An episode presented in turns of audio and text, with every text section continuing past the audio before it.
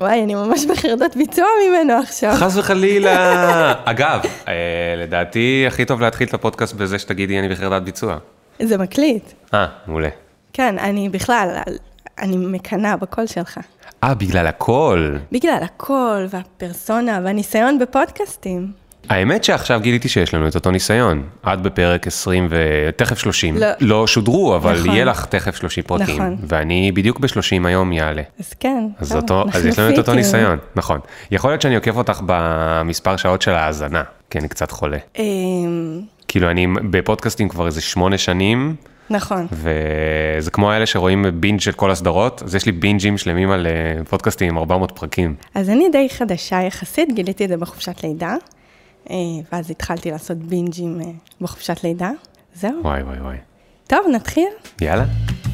היי, ברוכות הבאות לפודקאסט של 9 in Style. שמי טל מאור זינגרמן, אני העורכת הראשית של המגזין, ונמצא איתי כאן ליאור פרנקל. אהלן, מה קורה? מה קורה? ליאור הוא סטארט-אפיסט, מרצה, כותב, יש לי פה כאילו רשימה כל כך ארוכה של הדברים שאתה עושה. יש לו גם פודקאסט, כמו שהזכרנו, וסדנאות, ובכלל הוא אדם מאוד מאוד מעניין, ששווה לעקוב אחריו. וביקשתי שתגיע לכאן, אה, האמת היא, בעקבות הספר שלך, שנקרא אני רוצה הכל, אני רוצה הכל. אני רוצה הכל.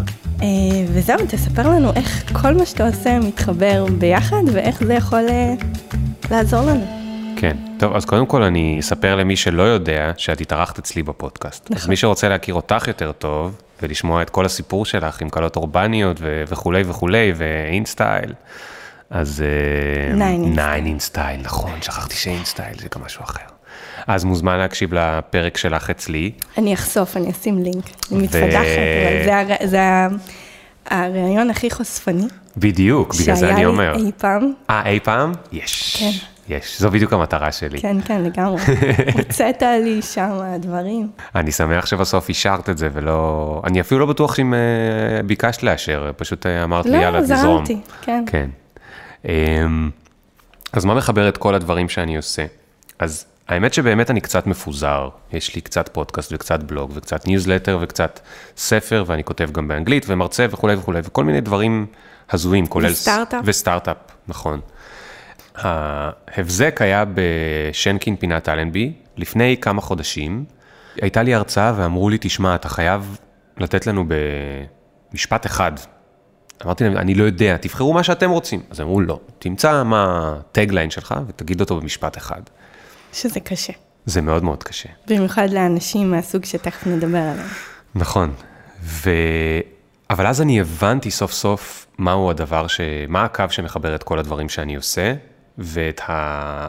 מה שמדליק אותי גם, מה שהתשוקה שלי נמצאת שם וגורמת לי לעשות עוד דברים מהסוג הזה. וזה בעצם לקחת את העולם ואת האנשים שחיים בו עכשיו, לכיוון הדבר הזה שנקרא העולם החדש, שאני קורא לו העולם החדש. אז בואו נדבר רגע על העולם החדש, כי אני חושבת שזה, אם, אם יש לנו כמה מאזינות שיש מאזינות עכשיו וחושבות, מה, מה קשור? מה, מה הולך פה? אז אה, תסביר לנו קצת אה, על העולם החדש, על אנשי העולם החדש, ואז נתפור את זה ביחד לתוך אה, עולם האימהות, כי אני באופן אישי רואה פה קשר ישיר. כן, לגמרי. אז מהו העולם החדש הזה בעצם? תראי, מאז ומתמיד היה עולם חדש. כל, כל דור היה לו איזשהו עולם חדש כזה. ההבדל היה בקצב ההתקדמות, אוקיי? אם תיקחי מישהו, אה, תוציאי אותו מ-1005, שנת 1500, ותיקחי אותו במכונת זמן ל-1750. אז הוא יגיד, וואו, המציאו את הכרכרה עם הסוסים המדהימה הזאת, והם קצת שינו את הבגדים, הם אולי לובשים יותר קטיפה, אין לי מושג, כן, אולי, את יודעת. אה, יש להם חרבות קצת יותר חדות, והם המציאו, לא יודע מה. השחמט הגיע מאסליה לאירופה, אבל הוא לא התעלף. תיקחי בן אדם מ-1750 לשנת 2000, וואו. שזה אותו 250 שנה, הוא פשוט כנראה יקפוץ מהגג, או ישתגע וילך לשלוותה. תיקחי בן אדם מ-2000 ל-2017, הוא יתחרפן. תקחי את עצמך, עכשיו 2017, נראה אותך עכשיו מוכנה לחיות 17 שנה אחורה. בלי פייסבוק, בלי אינסטגרם, בלי לא, וורדפרס, בלי גם- בלוגים, בלי... גם אם היית אומר לי לפני 17 שנים שאני אשב פה על השולחן, במטבח שלי, ואני אקליט תוכנית אה, רדיו משל עצמי. לא הייתי מאמינה שבכלל... ואת יכולה להפיץ אותה כן, בתקציב וש- של אפס. ושיהיו אנשים שיקשיבו לי ויאזינו, ו... לא הייתי מ- מאמינה מ- לזה בחיים. מתוך הסלולר שלהם, שבשנת לגמרי. 2000 זה היה איזה נוקיה ישנה, נכון? בקושי היה בזה מצלמה של חצי מגה פיקסל. היה סנייק. היה סנייק, נכון. אז מה שקרה זה שתמיד היה העולם החדש, אבל כשאני אומר עכשיו העולם החדש, אני מתכוון לעולם שהוא בקצב התקדמות משוגע. ב... יש לי הרצאה אחת מדהימה על העתיד, שאני מנסה כאילו לחבר הרבה מאוד מהשינויים שקורים עכשיו בעולם. ואני מתחיל אותה פחות מלדבר רגע על השינויים ויותר לדבר על עצמנו. אני כאילו אומר שאם יש איזושהי מין אבולוציה כזאת של כל ה... אה, תמיד קוראים לזה הומו אירקטוס, האדם הזקוף וכולי mm-hmm. וכולי, אז עכשיו אנחנו כאילו במין איזה, הגענו להומו אדפטוס. זאת אומרת, אנחנו צריכים to adapt, אנחנו צריכים להסתגל בזמן חיינו, בתקופה מאוד קצרה, אוקיי? אם פעם, את יודעת, סבתא שלי יכולה להגיד, כשאני הייתי בת אה, עשר, הדברים היו אחרת. אימא שלי יכולה להגיד, למרות שהיא צעירה ב-20-30 שנה, כשאני הייתי בת עשר, הדברים היו אחרת. היום את הולכת לבלוגים כאלה כמו מה וזה, ואת רואה בני 25, אומרים, לפני שנה הכל היה נראה אחרת. כאילו המושג זמן שלנו השתנה לגמרי, נכון. וזה לא סתם, זה כי המון המון דברים השתנו. עכשיו, מה, מה השתנה? אז, אז, אז אנחנו מבינים שהחינוך, כמו שהוא קיים היום, הוא כבר לא כל כך עובד, ושהכלכלה, כמו שהיא קיימת היום, היא, היא די תפוקה וממציאים שיטות חדשות לחינוך ולכלכלה. הטכנולוגיה מאפשרת לנו דברים מטורפים, נכון? את יכולה לפרסם את הפודקאסט שלך בתקציב שהוא כמעט אפס. את יכולה להעלות בלוג בחינם באחת הפלטפורמות, ולפרסם אותו בפייסבוק לחברים שלך בחינם. את יכולה לפתוח שם עמוד עסקי, בחינם. אם פעם היינו צריכים איזה 100 אלף דולר כדי לפתוח את העסק הכי קטן, והיינו צריכים, לא יודע מה, 200 אלף שקל כדי לעלות בפריים טיים בערוץ 2, או ב- בעיתון מעריב או ידיעות, זו הייתה האופציה היחידה. היום יש לנו יכולות לעשות המון דברים, אה, גם בזמן יותר קצר וגם בתקציב הרבה הרבה יותר נמוך. אז בעצם כל מי שיש לו תשוקה מסוימת לנושא ורצון להתמיד בו, יכול להגיע לתוצאות מאוד יפות. נכון. קודם כל, הוא יכול להתחיל. זאת אומרת, פעם הסף כניסה היה מאוד מאוד גבוה. אם נולדתי למשפחת רוטשילד, אז אני יכול רגע, לפתוח אני עסק. שנייה עושה תיקון. בואו נדבר בלשון נקבה. זה באמת פונה יאללה. לנשים. אוקיי. ליאור אה, מאוד רגיש לנושא הלשון אה, נקבה, הוא אה, הוציא את הספר גם במהדורה שהיא פונה לנשים, וביום האישה הוא העלה את עמוד הבית כולו בלשון נקבה, ואני חייבת להגיד שמאז 2010 אני כותבת רק בלשון אה, וואלה. רבות, כן? וואלה. כן, גם אה, שאני מקבלת פידבקים של, אה, יש גם אה, חתנים אורבניים, ויש גם אה, אבות, סבבה, כן. אין בעיה. כן. תצטרפו. אז אני אנסה, תתקני אותי אם אני לא גם אני, ש... גם אני מצליח. נפלתי בזה. אוקיי, אז, אז בעצם אנחנו עלולים להישאר מאחור. ואנחנו רואים שלאט לאט יותר ויותר אנשים מרגישים שהמון דברים זזו קדימה והם תקועים מאחורה, אוקיי? אז בואי נוסיף למשוואה הזאת, וזה בעצם הקשר לכך שאתה כאן אה, מתארח אצלי בפודקאסט, בואי נוסיף למשוואה הזאת טלטלה כמו הולדת ילדים.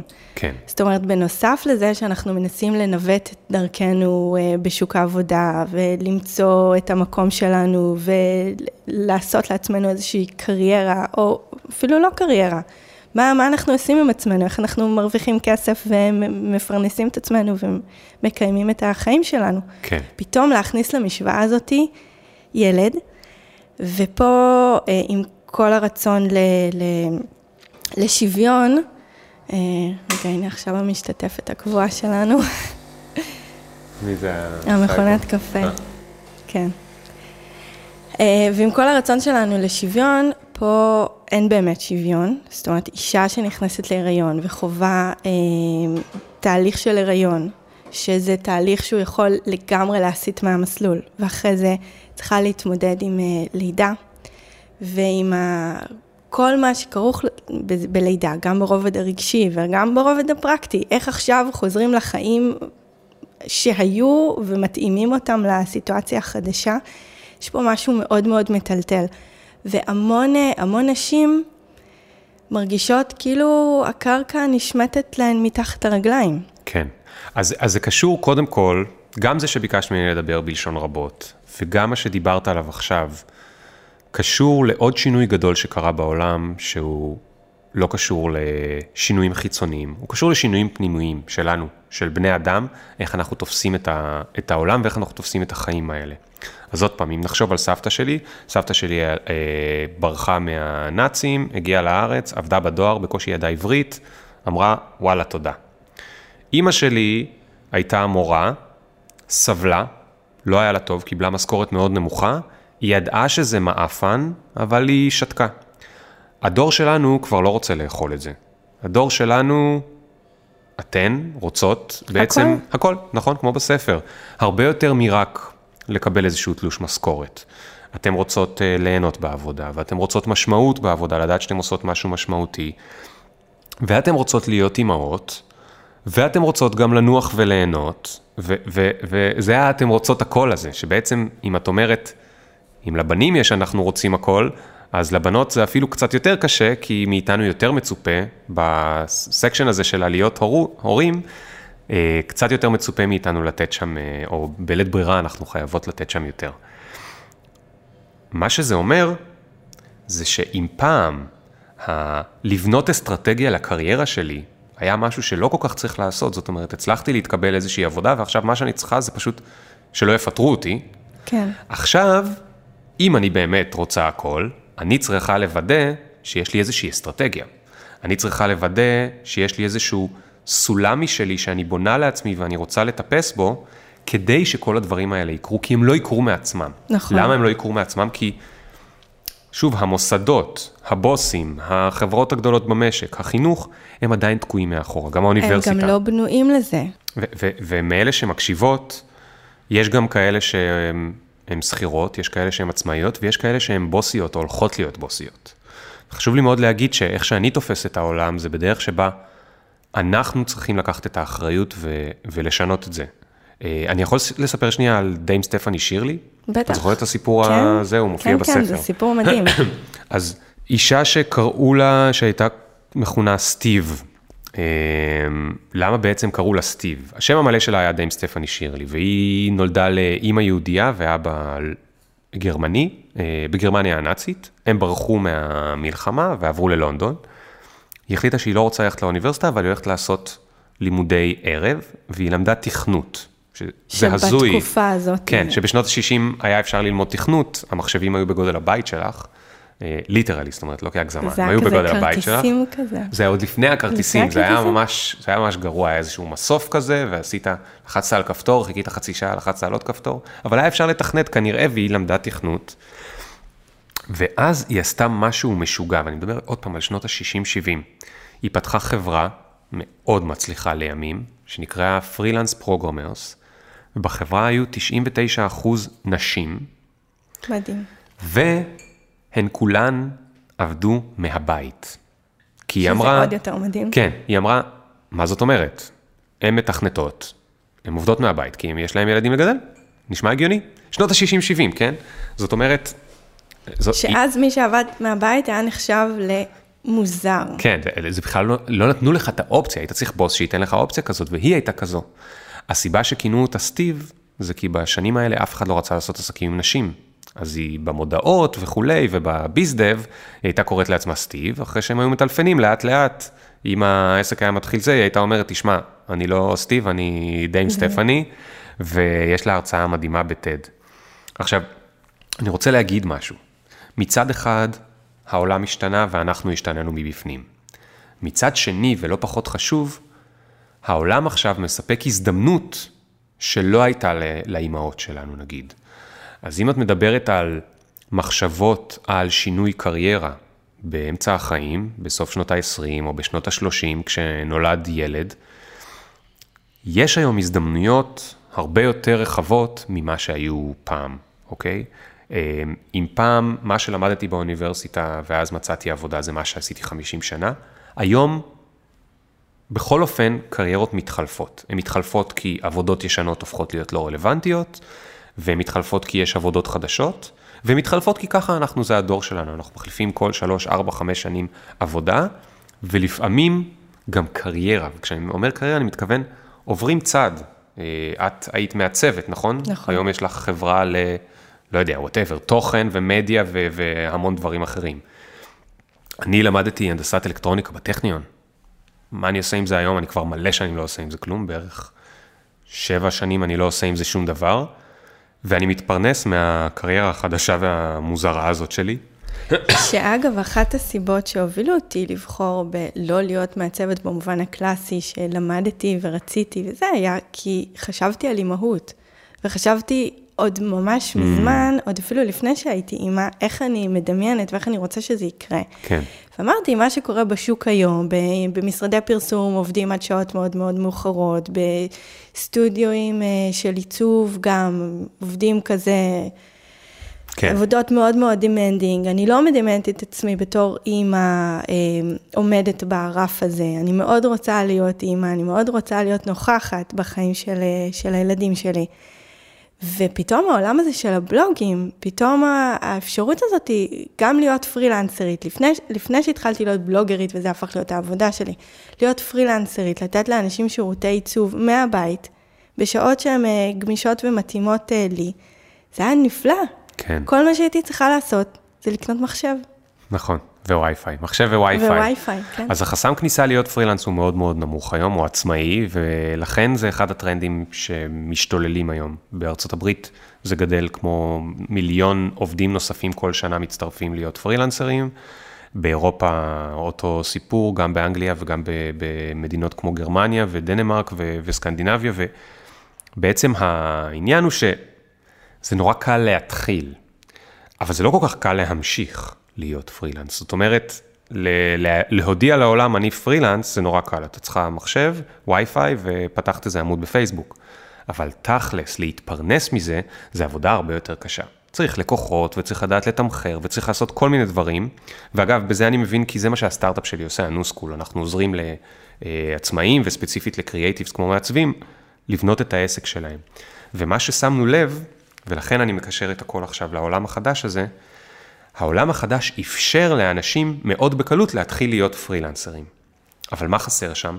את כל הקטע שבו מישהו בא ועוזר להם ללמוד איך משיגים נגיד לקוחות. חסר המון, המון ידע. המון ידע, המון know-how, לא מלמדים את זה באוניברסיטה. אז אם מישהו הולך לשנקר או לבצלאל, הוא יוצא משם והוא יודע טיפוגרפיה מדהים, והוא יודע קונספטים מיתוגיים מדהים, והוא יודע לעצב אולי גם ווב. אבל הוא לא יודע איך לשלוח מייל ללקוח שחייב לו כסף, או הוא לא יודע לשלוח אה, הצעת מחיר.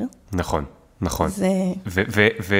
וזאת אומרת, האפשרויות נמצאות, אבל קודם כל אנחנו צריכים להיות מודעים, או צריכות להיות מודעות לזה שזה קל, זה לא אומר שזה הולך להיות קל. זה שזה קל להתחיל, זה לא אומר שזה הולך להיות קל בהמשך. אבל כל עוד אתה מודע לזה, אתה בסדר. כי אם אתה מודע לזה, אתה אומר, אוקיי, אם אני עצמאי, אני צריך גם ללמוד 1, 2, 3, ואפשר למצוא אינסוף חומר גם ברשת וגם בקורסים בעצם שעונים על, ה, על הצרכים האלה.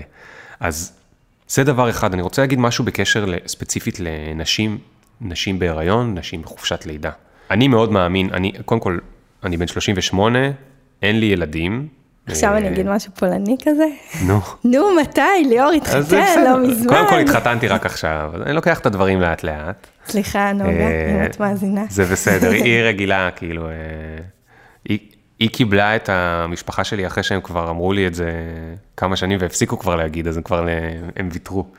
זה יגיע מתישהו. עכשיו, לי יש על זה מדי פעם מחשבות, כי גם אני בתור חצי מהמשפחה רוצה לפרנס, ויש לי מחשבות, כשיהיה לי ילד, אני אהיה יותר עסוק, אני ארצה להוציא אותו מהגן, אני ארצה להיות איזה יום בשבוע איתו מהבית, אז אני צריך לבנות את הקריירה שלי בצורה כזאת שהיא תאפשר לי את הדברים האלה. קודם כל זה מדהים שאתה חושב על זה. כי אני מתעסק, ב... אני מתעסק בזה, אז אני חושב על זה. אבל נוגה, או אישה, אישה שהיא אישה, מהרגע שהיא מתחילה לחשוב על ההיריון, זה אצלה בראש כל יום.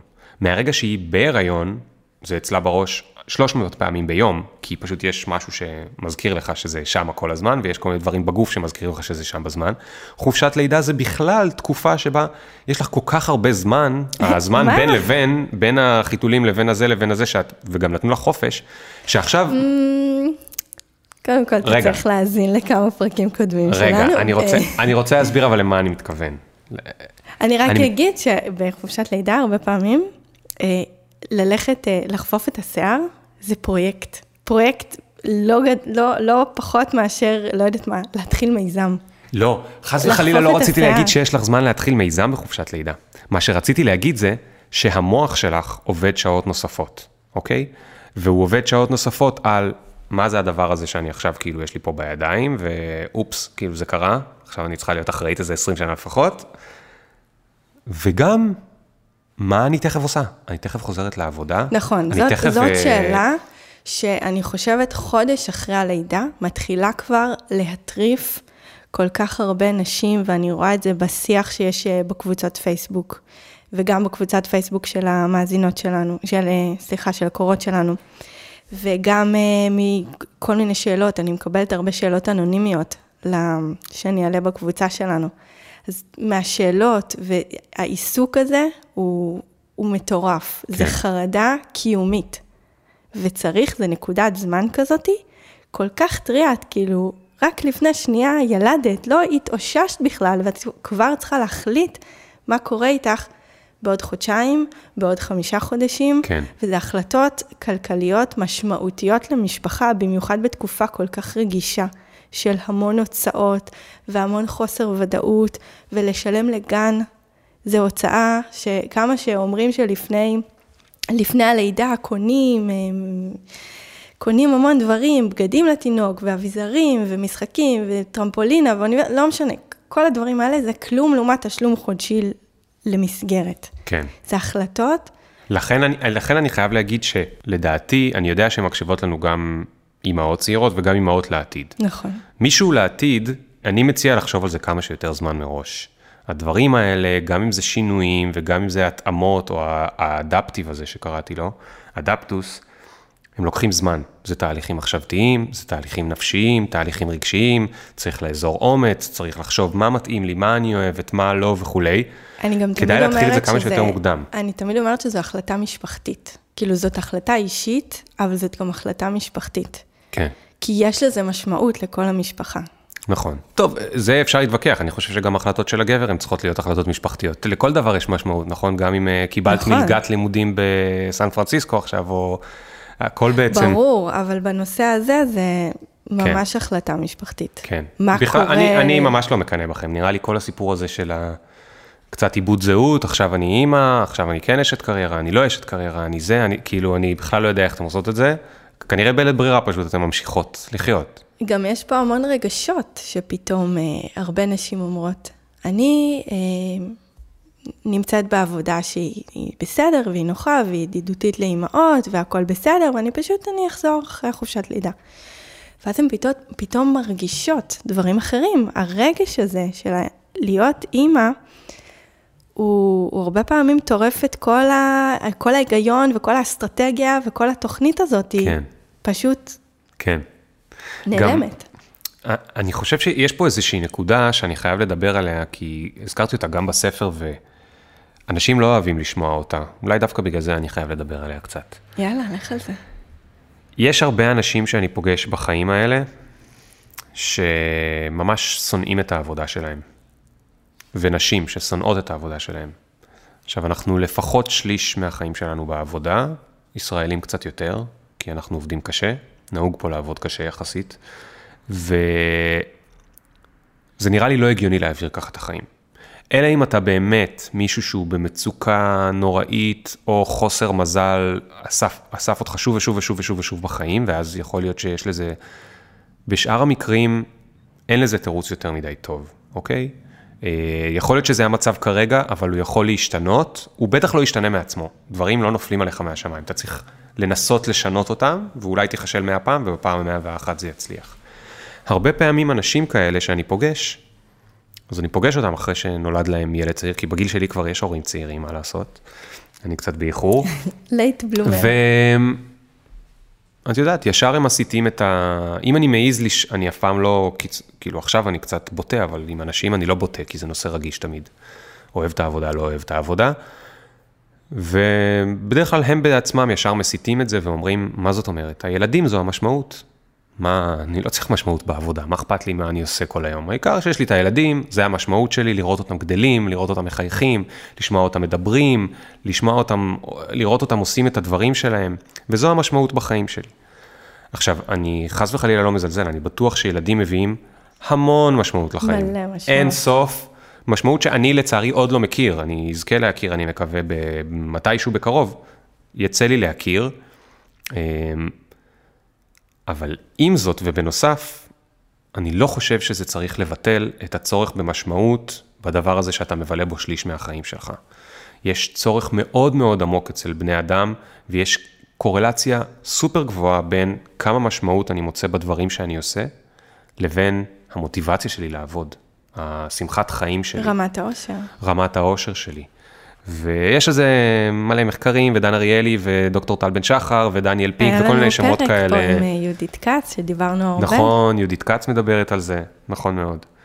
אמ, ולכן אני חושב שבסדר, אפשר להעביר ככה את החיים, אבל בתור הורה, איזה מסר אתה מעביר לילד שלך, שאתה אומר לו, אני שונא את העבודה שלי, אני שונא את החיים שלי, הדבר היחיד שמשמעותי לי בחיים זה אתה. מה המסר שאתה מעביר לו? אתה אומר לו, תשמע, יום אחד תהיה בן 22, אתה כבר תוכל להקים משפחה. אל תחשוב על הקריירה שלך, אל תפתח תחביבים. אם יש לך תשוקות, תשכח מהם, כי בסופו של דבר אתה תעבוד במשהו שאתה תשנא אותו ואתה תסבול, כמו שאני סובל, אבל למזלך תצליח לעשות ילדים, אז איזה כיף, תהיה לך משמעות. עכשיו זה הרי, כשאני אומר את זה ככה, פתאום זה לא נשמע נחמד, נכון? זה נשמע כן, קצת זה אה, מביך. כואב מאוד זה אה, כואב לשמוע. מאוד. אתה לא, זה לא מה שאתה רוצה. אתה, אתה רוצה לתת לילד שלך דוגמה של מישהו שמצא משמעות בחיים האלה, גם חוץ מזה שהוא הילד שלך, הרי אחרת יש פה לופ שבו היה עדיף שנמשיך כמו האדם הקדמון למות בגיל 30. אתה עושה ילד בגיל 16 ואתה מת בגיל 30, ואז בסדר, אז כל החיים שלך היו רק ה, הילד. אבל כשילד רואה אצל ההורה שלו שהוא אוהב את מה שהוא עושה, ושהוא מרגיש משמעות במה שהוא עושה, הילד גם הרבה יותר מעריץ את, ה, את, אה, את אה, אימא ואבא, והוא, והוא, והוא מבין, זאת אומרת, את יודעת, הלכתי לדבר בגוגל קמפוס פור מאמס. היה להם דמו דיי אחרי ש... זה מין כזה אקסלרטור לנשים שרוצות להקים עסק, עסק אגב, בזמן ה... או בזמן החופשת לידה, או קצת אחרי, והם תמיד, יש להם שם כאלה מזרונים יפים, עם פופים, עם וכולם פופים באות ושמים עם את הילדים. ו- ומעבירים להם הרצאות, יש להם לא זוכר כמה. ואז עושים להם דמו דיי, כל אחת עבדה על העסק שלה והן מציגות את העסקים. אז uh, הלכתי לעשות שם את ההרצאת פתיחה ב- באותו דמו דיי, ואמרתי להם את, ה- את, את הדבר הזה בעצם של, הרי יש שם סיטואציה, יש שם אימהות שמביאות את הילדים ועובדות על העסק שלהם. אז זה כאילו ה-work-life balance הזה הוא בפנים שלך, לגמרי. שלך. את לא יכולה לרגע להגיד, טוב, שנייה, הילד עכשיו בסדר, או שאבא מטפל בו, או שהוא בגן, או שסבתא מטפל בו, או משהו כזה, ואני עכשיו רק עובדת על העסק שלי. הן מביאות אותם לשם, זאת אומרת, זה, זה בפנים שלהם ה-work-life balance הזה, או הבעיה עם זה. וסיפרתי להם קצת על אימא שלי, ו- ו- שהיא לא סבלה את העבודה שלה, ואני ראיתי אימא שחוזרת הביתה, יש לה מיגרנות, קשה לה, היא האימא הכי מדהימה בעולם, והיא מתוקה, והיא אוהבת, והיא נתנה לי את כל מה שיש לה. אבל ככה גדלתי, גדלתי לראות אימא מתוסכלת. אימא ששונאת את העבודה שלה, למרות שהיא טובה בה, ושגם כשהיא חוזרת מוקדם, כי היא מורה, אז היא יכולה להגיד לעצמה, טוב, אני מורה, אני חוזרת מוקדם, ויש לי חופשים וזה. ויש לי חופשים. אז היא חוזרת עם מיגרנות, והיא חוזרת עם עצבים, והיא חוזרת עם תסכול, ומשלמים לה כסף עלוב, כאילו, כי אנחנו חיים במדינה כזאת, וגם את זה הילד מקבל.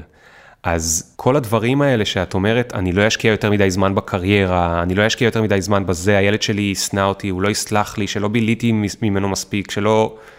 זה לא נכון, זה, זה, זה נכון שילד רוצה כמה שיותר תשומת לב, אבל גם ילד רוצה להיות גאה באימא שלו, והוא רוצה להיות שמח כשהוא רואה את אימא שלו שמחה, והוא רוצה לקבל ממנה השראה. למה ילד צריך לקבל השראה רק מאבא? למה שילד לא יקבל השראה מאימא? על איך לעבוד, ועל איך לעשות דברים גדולים, ועל איך להגשים את החלומות שלך. לא משנה שגם רוב האבות לא עושים את זה, אבל... אני חייבת לספר שכל פעם שיש עליי אה, כתבה בעיתון, אני ישר מראה את זה ללי, תראי, הנה אימא בעיתון. זה מרגש אותי, כי אני כאילו יכולה להראות לה משהו מטורף, ו- וזה הכי חשוב לי, להראות את זה ללי. כן. אחרים, כאילו לפרסם בפייסבוק וזה, זה, זה לא, זה לא גורם לי לדמעות שיש לי עכשיו בעיניים, זה כן. לא מרגש אותי ככה, כמו להראות את זה לבת שלי. נכון. וכשאני מראה לה את זה בעצם, מה שאני רוצה להגיד, היא פשוט עדיין קטנה, ולא לא יכולה להבין את זה. אבל המסר שחשוב לי להעביר לה, את יכולה לעשות הכל. אה, את יכולה להיות בעיתון, ואת יכולה להיות בטלוויזיה, ואת יכולה לעשות דברים גדולים. כל העולם פתוח לפנייך. זה בעצם המסר שיש לי בשבילה. וזה שווה את הכל, זה שווה את זה בשבילי, עבורי. כל אחת יש לה את מה ששווה ו... ו... ומה שהיא רוצה, אה, הדרך שלה ומה שהיא רוצה להעביר הלאה. אבל זה שווה לפעמים שאני צריכה לצאת מהבית, והיא לא רוצה שאני אצא. Mm-hmm. והיא רוצה שאני אשאר, או שהיא לא רוצה ש... כל מיני סיטואציות כן. כאלה, שכאילו כואב לי לצאת. אבל בסופו של דבר, אני מראה לה, אה, תראי, נכון. היום את באה איתי לעבודה, היום אנחנו אה, מצטלמות ביחד לאיזה כתבה, תראי איזה כיף, תראי מה כן. אמא עושה בעבודה, כל מיני דברים כאלה, שמבחינתי זה לפתוח לה את העולם. כן, ו- וזה מאוד קשה, למה זה מאוד קשה? כי הדוגמה שנתת עכשיו זו דוגמה קלאסית, שהיא נכונה לא רק עם ילדים, אלא באופן כללי של הטווח הקצר לעומת הטווח הארוך. בטווח הקצר, אנחנו מתמודדים עם הכוח רצון שלנו, אז בטווח הקצר, אם אני בדיאטה, אבל עומדת פה עוגה, אני אוכל את העוגה. ובטווח הקצר, אני אעדיף להישאר בבית עם, אה, עם הילד, אם הוא יעשה לי איזשהו פרצוף. אני אגב, אין לי ילדים, אבל אני מאוד מאוד רגיש. אני לא, לא מחכה בכלל. ילדים שיעשו עליי מניפולציות, אני אשבר מיד. אני כאילו מנסה להספיק ל, ללמוד עד שאני אהיה אבא, איך אה, מתמודדים עם זה, כדי ש, שזה לא יקרה. אבל הדבר הזה של להגיד לעצמך, אוקיי, עכשיו היא מאוד רוצה שאני אהיה פה, ויש לה גם את הפרצוף הקטן והיפה שאני מכירה מאז שהוא נולד, והוא גם קצת ממני, אבל יש מטרה יותר גדולה, והמטרה היותר גדולה זה שתהיה לה אימא שטוב לה בחיים, אוקיי? וזה הדוגמה שהיא תראה, היא תראה דוגמה של אימא שטוב לה בחיים. ו... ופשוט צריך לזכור את זה כל הזמן. כשיש את הוויכוחי, אני בטוח ש-work-life balance, תשמעי, לי יש היום סך הכל אישה, אין לי ילדים, ויש לי מחשבות work-life balance. נכון, אבל אני אומר, עוד אין לי את הקטע היותר קשה. וכבר כן. היום, יש לי מחשבות work-life balance כל יום, בין 7 ל-8 בערב, אני תוהה האם ללכת הביתה, לא ללכת הביתה, לבלות עוד שעות uh, בבית uh, עם נוגה או לא. כשיהיו לי ילדים זה פי 17, נכון? ואם את אימא זה פי 700, כי זה, זה כל היום, זה כל הזמן. אולי אני אכתוב לה עוד הודעה, אולי אני אתקשר אליה, אולי אני אלך לבקר אותה, זה, אולי אני אאסוף אותה בגן במקום סבתא היום. יש לך אלף מחשבות כאלה. ולכן, את צריכה להכין את עצמך כל הזמן עם התובנות, ונקרא לזה כאילו בצחוק תירוצים. את צריכה לדעת איך לספר לעצמך את הסיפור, כדי שתוכלי לחיות בשלום עם הפעמים שבהם את כאילו ויתרת על עוד איזשהו מפגש כזה, או על עוד שעה בשביל סיפור כן. יותר גדול. לגמרי, אני מאוד מסכימה. כמות הפעמים שיצאתי מהבית ושמעתי אותה בוכה, ואספתי את עצמי והמשכתי לעבר ה... המטרה שאני צריכה להמשיך היא גדולה. כן. אה, ושוב, זה מחזיר אותי גם לעניין הזה, אמרת, כל יום אני חושב מתי לחזור הביתה, יש קטע כזה באימהות שאף אחד לא שואל אותך מתי, מתי אתה רוצה לחזור הביתה. זאת אומרת, יש אה, לאסוף את, ה, את הילדים מהגן. כן. זה דדליין שאין עוד דדליין כזה בעולם. אה, התארח פה יובל, אחד האבות בפרק שעשינו עם, עם אבות, והוא אמר שלפני שהיה לו ילד, הוא המציא לעצמו ילד בעבודה, כי היה לו לימודים, ואף אחד גדול. לא, כל פעם שהוא אמר אה, שיש לו לימודים היום, והוא עבד באיזה בנק או ארגון כזה, ואף אחד לא הפיל לו לעבוד ועוד ועוד דברים, ולא התחשבו בזה שיש לו לימודים באותו יום. ואז הוא אמר פתאום, אה, צריך ללכת להביא את הילד מהגן. וכולם כאילו... כאילו, אוקיי, לך, כאילו אין דדליין יותר כן. קשוח מהזמן הזה שצריך להוציא מהגן.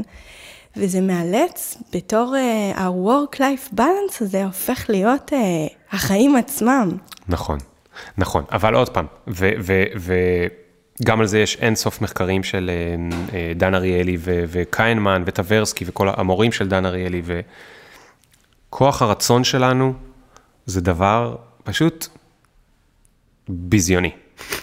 כוח הרצון של בני אדם... חשבתי שתגיד עכשיו משהו מעורר השראה לא, כזה. לא, לא, ההפך. אני הולך להגיד לך משהו מעורר השראה, אבל לפני זה אני רוצה להגיד, כוח הרצון שלנו זה משהו פשוט אי אפשר לסמוך עליו, אוקיי? זה החבר הכי חרא שיכול להיות לך. הוא אומר לך שהוא יבוא, הוא לא מגיע, אני אתחיל דיאטה ביום ראשון, מגיע ראשון בצהריים, פתאום הוא נעלם. אתמול בערב היה לך אותו, פתאום הוא לא הגיע. אתה אומר, אוקיי, השבוע אני אלמד כל, ש... כל אה, יום שעה אחת את הדבר הזה שאתה רוצה ללמוד. ביום שני כבר אין לה כוח רצון כוח, יש דברים מאוד קטנים, כוס יין אחת, מורידה בעשרות אחוזים את כוח הרצון שלנו. כאילו כוס יין אחת, אוקיי? אין פלא שהרבה פעמים אחרי שאנחנו שותים אלכוהול, אנחנו גם אוכלים, אחרי נכון. שהבטחנו שלא נאכל בלילה, בדיוק בגלל זה, אוקיי? ולמה זה חשוב לדעת? כי אם כוח הרצון הוא כזה מפגר, אסור לסמוך עליו יותר, יותר מדי, אוקיי? מה שאני עושה לי הרבה פעמים, אני קצת אה, חנון מכל מיני כיוונים. אז אחד הסוגים של החנון שלי, זה שאני מפתח לעצמי טכניקות או, או processes, תהליכים ומכניקות, איך אני לא אצטרך את כוח הרצון, אלא איך אה, אני איך אצליח אתה עוקף אותו? כן, איך אני עוקף אותו, איך אני עושה לעצמי כל מיני דברים שהם הם תוקעים לי אותו. אז, אז סתם, למשל, להתעסק בבירוקרטיה, שזה משהו שאני מתעב, אני שונא בירוקרטיה. עכשיו, אם זה לא, תלוי כי בי... אנחנו כולנו מתים על זה. נכון, אבל כל, כל בן אדם עם החוש האחריות שלו ועם הזה שלו. אה, זה לא רק בירוקרטיה, יש לי, אני כל כך אוהב את הדברים שאני עושה, שלפעמים, את- אני, את, את רואה אותי עכשיו מסופר, אבל אני הייתי חודשיים וחצי לא מסופר, וגם הזקן שלי כבר גדל בענק. עכשיו, כל יום אמרתי, מחר אני אלך להסתפר, אני צריך לראות כמו בן אדם. זה לא עניין אותי, אוקיי? אז יש לי כל מיני דברים, כמו למשל בשבוע, כל שבוע יש לי שעה אה, בתוך הקלנדר, שבשעה הזאת אסור לי לעשות כלום, שום פגישה בעולם, גם לא עם אה, שמעון פרס המנוח, לא תזיז את השעה הזאת מהלו"ז. בשעה הזאת אני צריך להספיק כמה שיותר בירוקרטיה. מה שהספקתי, הספקתי, ומה שלא עובר לשבוע הבא. והשעה הזאת קבועה. עכשיו, זה כאילו, בקלנדר בדרך כלל אנחנו שמים את הדברים שאנחנו יותר אוהבים לעשות, או משהו כזה, דווקא אני שם את האיכסה. כי אם זה לא קופץ לי, אני לא אעשה את זה בחיים. זו שיטה ממש טובה. כן, זה, וגם זה, זה מאוד חשוב אצל כל בן אדם, או כל מי שמאזינה, אם היא רוצה להשתמש בזה, מתי לשים את השעה הזאת בקלנדר, אוקיי? כי יום ראשון בבוקר זה לא כמו יום חמישי אחרי צהריים, נכון? מבחינת המצב רוח שלנו, כן. מבחינת המוטיבציה שלנו, מבחינת כל מיני דברים. יש אנשים, יש אנשים שזה יותר טוב להם שהשעה, הש, השעה הזאת של החרא, של הבירוקרטיה, תהיה להם דווקא יום ראשון בבוקר. הם מתים לסיים עם זה, הם כבר מרגישים תחושת אה, סיפוק, הצלחה. הצלחתי לעשות משהו, ואז הם אה, עפים על זה. אצלי למשל זה ביום חמישי בארבע, למה? כי ביום חמישי, בש... אני עובד ב Mindspace, וביום חמישי בשלוש תמיד יש happy hour, ואז אני שותה איזה שתי בירות. עכשיו, אחרי שאני שותה שתי בירות, היכולת שלי להיות קריאיטיבי או לעשות משהו מועיל לחברה יורד בכלום. אז אחרי השתי בירות, אני שם לי את הזה של הבירוקרטיה, כי אני לא צריך יכולת ריכוז גבוהה כדי לשלוח את החשבונית או משהו כזה, אני גם ככה שונא לעשות את זה, ואני גם במצב רוח לא כזה נורא, כי הרגע שתיתי בירה. וגם זהו, יום חמישי אתה מסיים. כן, כן, אז חוץ מכל מיני טכניקות, זה גם ההבנה הזאת, ההבנה שאני לא צריך לסמוך על כוח הרצון שלי, אלא אני צריך למצוא כל מיני טכניקות כדי ל, ל, לחזק אותו. זה יכול להיות, אגב, למי שיש בן זוג, זה מאוד מאוד טוב, אוקיי? כי בני זוג יכולים לעזור לך לשמור על כל מיני אה, דברים. באוכל ספציפי זה קצת יותר רגיש, תמיד אה, אני הסתבכתי עם הבנות זוג שלי כשביקשו ממני לשמור עליהם כשהם עושות דיאטה, זה תמיד נגמר רע. יש אגב מלא קבוצות אה, תמיכה כאלה של חברות. נכון, אה, קבוצות תמיכה של חברות זה מדהים. אה, אני כותב עכשיו, אגב, אני לא סיפרתי לך, אבל אני כותב ספר חדש שיצא עד פסח. ספר יותר קטן. עד פסח זה כאילו. כן, אוקיי. זה, אני נכנס, אה, כשאני יוצא מפה, אז אני נכנס 48 שעות לבונקר, וואו. ואני לא יוצא ממנו. כבר כתבתי את ראשי הפרקים, ואני צריך פשוט למלא את זה, ובראש שלי כבר הכל מסודר. זה בעצם ספר על איך להשיק דברים. זה יכול להיות בלוג, זה יכול להיות פוסט בבלוג, זה יכול להיות איבנט, זה יכול להיות אה, עסק, זה יכול להיות אפליקציה, כל דבר שאתה רוצה. בעצם להרבה מאוד אנשים שמלא זמן רוצים לעשות את הדברים האלה ולא מצליחים, הם תקועים, או שהם לא מצליחים להתחיל, או שהם מתחילים לא מצליחים לסיים וכולי. ויש לי שם, אני בעצם כותב 20 טכניקות, והאנלוגיה שהחלטתי להשתמש בה היא סדר פסח. למה סדר פסח? סדר פסח זה אירוע רב משתתפים, רב נפגעים. מסובך, רב נפגעים. מסובך לאללה, כי יש את הבן דוד הטבעוני ואת הזאתי, את הזה, אז גם מבחינת סידורי ההושבה, גם מבחינת מי אוכל מה ומי לא אוכל מה, וזה צריך להתחשב מלא צרכים. יש לו דדליין. אי אפשר להגיד, אה, רציתי לעבוד על זה, אבל לא הספקתי, אז אה, סדר פסח נדחה לעוד שבוע. יש לו דדליין שאתה חייב וזה. הוא גם קורה, by hook or by crook הוא קורה. לא מושלם, או לא, הוא קורה, או כאילו הוא מושק. כן. ואני חושב שכל אחד יכול להודות שבראש שלו, גם אם לא יצא לו עד היום לארח 20 איש, עד סוף החיים הוא יצליח לעשות את זה. אנחנו מדמיינים שיכולים לעשות את זה כי ראינו מיליונים של אנשים עושים את זה כל שנה, והם מצליחים איכשהו, אוקיי? לא, לא קורות קטסטרופות. אז אם אנחנו מצליחים לעשות את זה, אנחנו יכולים להשיק עוד המון דברים. פשוט אנחנו לא, לא מכירים אותם כמו שאנחנו מכירים את הקונספט של סדר פסח. ויש שם, אחת הטכניקות, אני קורא לזה, תמצא לך ספונסר. יש באלכוהוליסטים אנונימיים את הקטע הזה, בטח ראית בסרטים ובסדרות. כן, שכל אחד מוצמד לו כן, ספונסר, מוצמד שהוא לו ספונסר. צריך לתת לו תמיכה. בדיוק, מתי? בארבע לפנות בוקר, כשבא לו לשתות וודקה. כי מה קורה בארבע לקנות בוקר? אין כוח רצון. אז אחת, אחת השיטות, שזה דווקא מדהים אותי, אני ממש, שוב, קורא את כל הספרים האלה של איך לעשות דברים מהר ופרודקטיבי ובלה בלה בלה, על זה אף אחד לא כותב, אני לא יודע למה. את באופן אינטואיטיבי לפני שנייה אמרת את זה גם עם הקבוצות של החברות. אני אומר, כשאתה עובד על פרויקט, לא משנה אם הוא קטן, אם הוא גדול, זה יכול להיות שינוי קריירה, זה יכול להיות להשיק בלוג, זה יכול להיות לעשות פודקאסט, whatever, אתה חייב שיהיה לך את הספונסר הזה. והספונסר הזה הוא לא השותף שלך במיזם, אם יש לך איזשהו שותף, הוא מישהו חיצוני, שהוא פשוט מוכן לתמוך בך ולאהוב אותך, אוקיי? וברגעים שכוח הרצון שלך נחלש, אתה יכול לשלוח לו וואטסאפ או להתקשר אליו, והוא יגיד לך, זה בסדר, אתה תעשה את זה, אתה תתקדם, אתה תעשה... חייבים לעשות את זה. זה עוד אחד מהדברים האלה של ה... שהם לא כתובים ב- בשום מקום. דיברנו נכון. על זה לפני ההקלטה, יש כל כך הרבה חוקים של העולם שלא כתובים בשום מקום, ומי שיש לו קצת ניסיון במשהו אחר, פתאום זה נראה לו obvious, זה נראה לו ברור כאילו שצריך את זה, אז הצורך לקבל תמיכה, לא משנה במה, ולא לעשות שום דבר לבד, אוקיי? נגיד מישהי מקשיבה לנו והיא, בלי קשר לפודקאסט, חושבת כבר הרבה זמן על שינוי קריירה או על משהו כזה, היא חייבת להשיג מישהו או מישהי שהם איתה לאורך כל הדרך. לדעתי, כן, זה לא חובה, אבל זה, זה, זו, זו, זה זה מהניסיון שלי, שלך. זה ההמלצה שלי.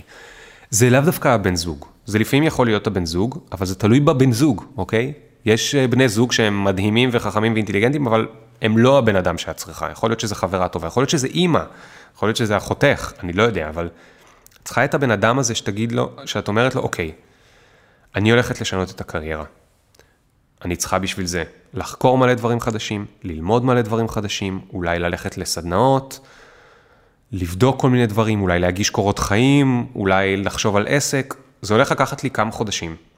אני צריכה שתהיי שם בשבילי, אוקיי? אני צריכה שאת תהיה יחידה שלא תבקר אותי. מעודדת שלא אה, ת- צמודה כזאת. מעודדת חיובית, מה שנקרא. כן. לא תבקרי אותי ולא תורידי אותי ולא תגידי לי זה לא בשבילך וזה. את כאילו שמה המראה המחייכת של, אה, איך קוראים לה? שלגיה. את הכי יפה בעיר, ו... ו... הדבר הזה הוא כל כך חשוב, וזה זה, זה פתטי בעיניי, לא פתטי, אבל זה מצחיק, שבאלכוהוליסטים אנונימיים הם הבינו את זה, ושאר בני האדם, אני, אני כאילו מה, אני צריך להיות אלכוהוליסט כדי להבין שאני צריך תמיכה? לא, כולם צריכים תמיכה. האמת היא שבעולם הזה של האימהות, יש לך את זה בקבוצות פייסבוק, שהן נכון. פעילות 24/7. נגיד אם עכשיו את יולדת, ואת רוצה להניק, ולהניק זה מאתגר ולא פשוט, יש לך קבוצות פייסבוק של מעודדות אה, צמודות כאלה, שבכל שעה, הרי הנקה זה משהו שהוא מסביב לשעון, ונשים, אה, גם, אימהות טריות ערות בשעות הזויות. כל, כל רגע שתעלי פוסט כזה באיזושהי קבוצה, שאת מתחברת ואת מרגישה שהיא תומכת בך, תקבלי מענה. נכון. והרבה פעמים המענה הזה הופך להיות אה, התכתבות אה, בפרטי, שמישהי שממש עוזרת ונמצאת שם. זה מדהים. אגב, במובן הזה, נשים הן הרבה יותר אה, אינטליגנטיות מגברים. מפותחות? הרבה יותר מפותחות. אחד, הן הן יותר, אני רואה את זה גם בקבוצה שלי, של הפייסבוק, אחד, הן יותר פתוחות לבקש עזרה, ולהגיד, אני לא יודעת, אני רוצה שתעזרו לי. גברים גם לא יודעים, הם פשוט לא אומרים את זה בקול רם, כי זה פוגע להם באגו או משהו. ושתיים, אתם באופן יותר אינטואיטיבי מבינות את הקטע הזה של ההתקהלות, או של העזרה ההדדית מ- מגברים. וזה חבל לגברים, אבל אה, אולי אתם יכולות לעזור גם לגברים. אז כן, אז יש את הרשת הזאת של התמיכה. אז בעצם מה שאתה אומר זה שגם במחשבות של אה, שינוי קריירה וב-work-life balance ובנקודה כזאת של עכשיו אני לא יודעת מה לעשות, אז להוציא את זה החוצה ולמצוא את, ה, את הדמות החיובית הזאת כן. שתהיה שם. כן, ואני אני יכול, אני חייב להגיד לך משהו. תראי, אני בן אדם מאוד מאוד מאוד אנליטי. אני אוהב לקרוא מחקרים וללמוד מהם ולקרוא דן אריאלים כאלה וזה. עכשיו, הרבה מאוד שנים, גם הדברים שניסיתי לעשות וגם ללמד היו אנליטיים. אה, הנה, אז, אז יש את הספר, אז אמרתי, טוב, אני לא אכתוב סתם איזשהו ספר, כאילו, תחשבי על העבודה הבאה ותעשי אותה. יש שם ממש כאילו הוראות הפעלה כאלה, מה את צריכה לעשות קודם, ומה אחר כך, ומה אחר כך, ומה אחר כך. אבל מה שגיליתי, וגיליתי את זה גם בנוסקול, כשלימדנו עצמאים איך אה, זה, זה שלדעת מה לעשות, זה באמת רק חצי מהסיפור. החצי השני זה העניין, ה, בואי נקרא לו הנפשי, אוקיי? זה, ה, זה משהו שהוא soft, זה האומץ לעשות את זה, אוקיי? נגיד שאני אומר לך, הנה הוראות הפעלה, לכי תעשי את זה, את אומרת, אוקיי, הבנתי, אבל את לא עושה עם זה כלום בסוף, אוקיי? הבנתי איך לשנות קריירה, הבנתי איך למצוא את הייעוד שלי, הבנתי איך לעשות את ה... איך לפתוח עסק חדש, הבנתי איך לפרסם mm-hmm. בפייסבוק, אבל את תקועה, את לא מצליחה להזיז את האצבעות כדי לעשות את זה. וזה לא רק לנשים, זה גם לגברים. וזה מכיוון שיש לנו בפנים כל כך הרבה מעצורים, וכל כך הרבה פחדים שאני אכשל, ומה יגידו עליי, ושידחו אותי, ושלא ירצו בי, ושאני לא טוב בזה מספיק, וכו' וכו' וכו' וכו'. ויש לנו גם כל כך מעט אימון בלעשות שינויים. לשים לי שעה אחת בקלנדר, שבה אני לא נכנסת לוואטסאפ, ולא לפייסבוק, ולא לאימייל, ולא לכלום, ואני יושבת או עם הבן זוג, או עם הספונסר הזאת שמצאתי, אני לא יודע מה, עם מישהו שהוא רוצה לעזור לי, בסוף השעה הזאת אני חייבת להחליט דבר אחד, דבר אחד הבא שאני עושה, מהו הצעד הבא הזה שאני עושה, אוקיי? סתם למשל, אני לא יודעת בכלל מה אני רוצה לעשות, אז הצעד הבא שלי זה לרשום עכשיו על דף עשרה שמות של נשים שנראה לי מדליק מה שהן עושות. נראה לי מדליק, נראה לי מדליק, אולי אני הייתי רוצה לעשות את זה גם, אוקיי?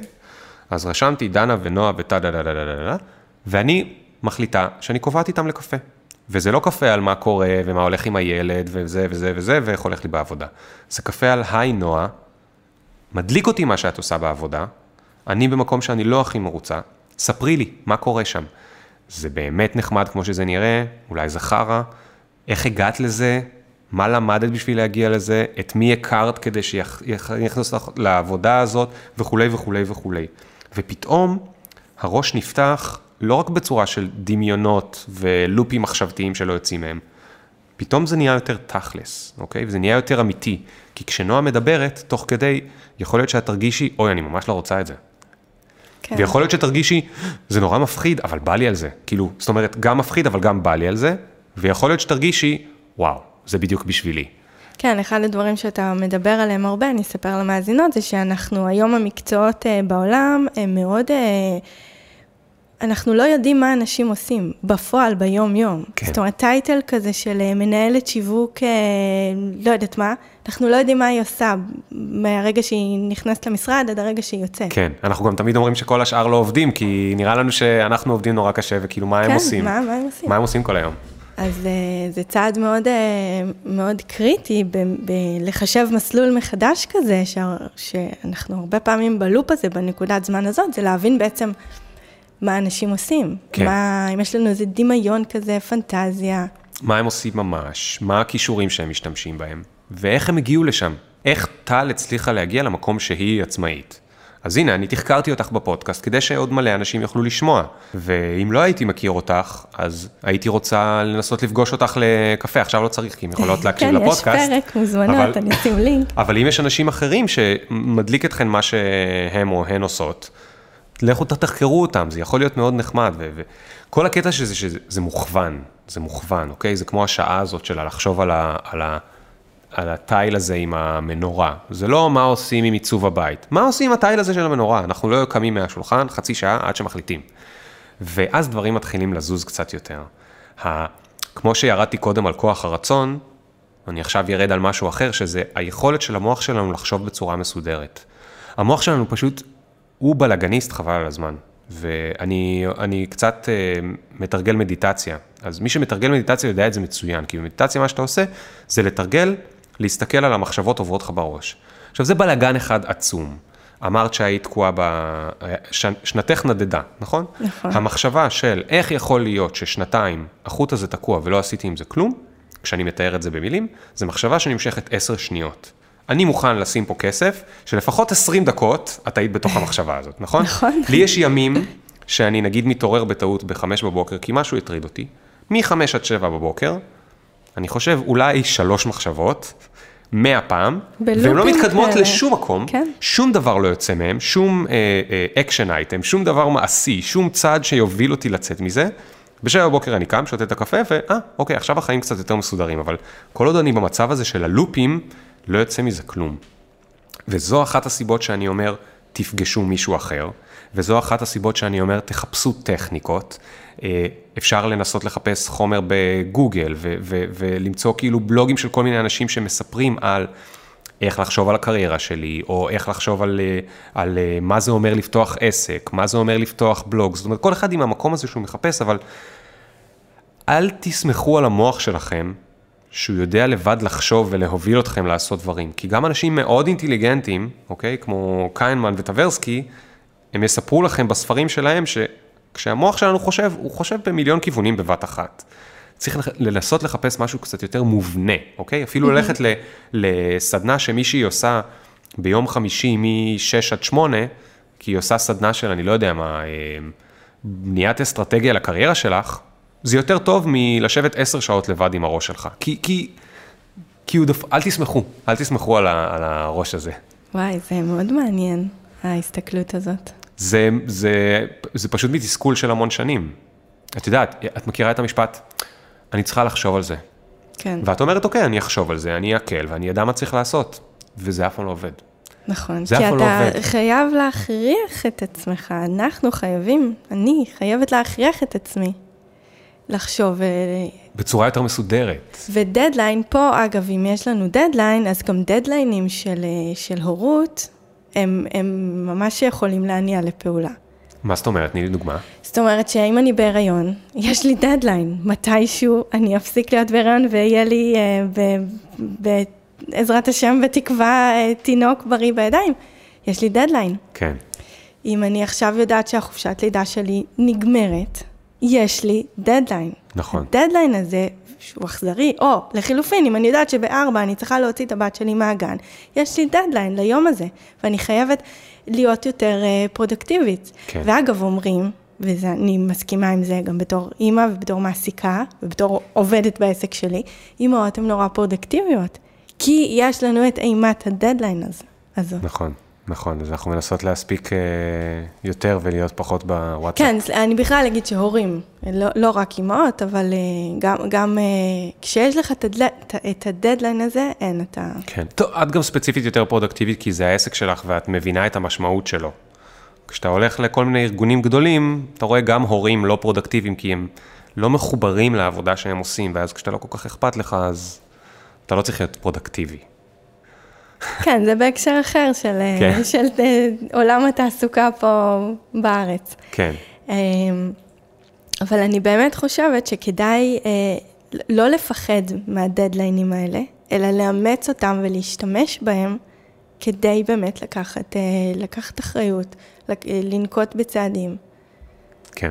ו- ואז אז אם אני אסכם ואגיד את הדבר האחרון שקשור לזה פה, כאילו המסקנה של מה ש- שהשיחה ש- שהייתה לנו הרגע, זה אם יש לי דדליין, לא לסמוך על עצמי שאני אפתור את כל הדברים בדדליין. לחפש את, ה- את העזרה הזאת, או של בן אדם, או של סדנה, או של בלוג, או של ספר, או של whatever, לחפש את העזרה הזאת של משהו שיזיז אותי. כי אני עם עצמי אשב ויחשוב שעות ולא, כלום לא זז. כדי להצליח לעמוד בדדליין הזה בהצלחה ולא להגיע לתוצאות שהן, כן. אה, כמו שתיארנו קודם, על אנשים שלא מרוצים וחוזרים לעבודה כן. כי ככה צריך, וזה מה ש... נכון. אנחנו חיות תפוקות. תשמעי, גם דדליין הרי, אמרתי קודם, חצי אני מסתכל על זה אנליטי וחצי נפשי. הרבה מאוד אנשים, ונשים, אוקיי? אז הדדליין מלחיץ אותן אפילו בצורה משתקת, אוקיי? הוא משתק אותן. הן לא מצליחות להתקדם בגלל שיש את הדדליין, והן כל הזמן, במקום להתקדם עכשיו צעד אחד קדימה, הן קופצות עם הראש, מדמיינות את העוד שמונה חודשים, מדמיינות ששום דבר לא השתנה, וזה נורא ואיום, ואז מתעסקות בתסכול, או עצב, או באסה, או איזה חרא זה, או מה אני אעשה, מה אני אעשה, מה אני אעשה. כשבעצם אמורות להתעסק רק בצעד הבא. אבל עוד פעם, אנחנו, אנחנו, יצור, אנחנו יצורים דפוקים, כאילו המוח שלנו הוא דבר נורא חכם, ומצד שני הוא, הוא, הוא לא בנוי לחיים האלה. הוא לא בנוי לחיים האלה, אנחנו כאילו, אתן הייתם אמורות פשוט לגדל את הילד, ואנחנו למצוא את התותים ולהביא את התותים, וזהו, בזה היה אמור להיגמר, אוקיי? נדפקנו קצת. אה, טוב, אז אה, אני רוצה לקראת הסוף לדבר על, אה, על חינוך ועל, ה, ועל ה, לגדל את האנשים החדשים הבאים, שכרגע נמצאים אצלנו בבית כן. בגובה 50 סנטימטר. כן. כשקראתי את הספר, כל הזמן אמרתי לעצמי שיש שם המון ידע שבעצם אף אחד לא אומר לנו אותו. דברים כאילו שאמורים להיות common sense, common knowledge, דברים כמו לכתוב אימייל, או איך אה, לפנות לאנשים, או איך לבקש אה, העלאה, כל מיני דברים כאלה, אף אחד לא מספר לנו, אף אחד לא מדריך אותנו בזה. והעולם החדש הזה הוא כל כך מבלבל ומלא בעוד ועוד ועוד דברים, והקצב, כמו שדיברנו עליו בהתחלה, מאוד מהיר. ואנחנו מגדלים פה ילדים, דור אחר לגמרי, שונה, שכבר יש מחקרים על, ה, על הדור החדש הזה, שהוא שונה לחלוטין כן. מהדור שלנו, ההורים. יש לך כל מיני רעיונות, כלים, טיפים. כן. אז, אז ככה, קודם כל, אה, את צודקת לגמרי, אנחנו עדיין גדלנו, הדור שלנו עדיין גדל ב, במתודות של המהפכה התעשייתית, אוקיי? שיש מפעל, ובמפעל יש עובדים, יש בוס אחד, הרבה מאוד עובדים, ומערכת החינוך צריכה להכשיר אנשים כדי שילכו למפעל, ויהיו ילדים טובים, לא יתמרדו. הם ישבו במפעל, הם יחברו כמה חלקים, יעבירו למי שלידם, הוא יחבר כמה חלקים וכולי. אחד ל צריכים להיות בוס, אוקיי? אז יש MBA בשביל הבוסים, וכל השאר אנחנו צריכים להיות מתוכנתים. לשמחתנו, רובנו כבר לא עובדים במפעלים, תודה לאל, כי זה לא היה כל כך מעניין לעבוד במפעל, אבל מערכת החינוך עוד תקועה מאחורה, למרות שהיא מכשירה אותנו ל...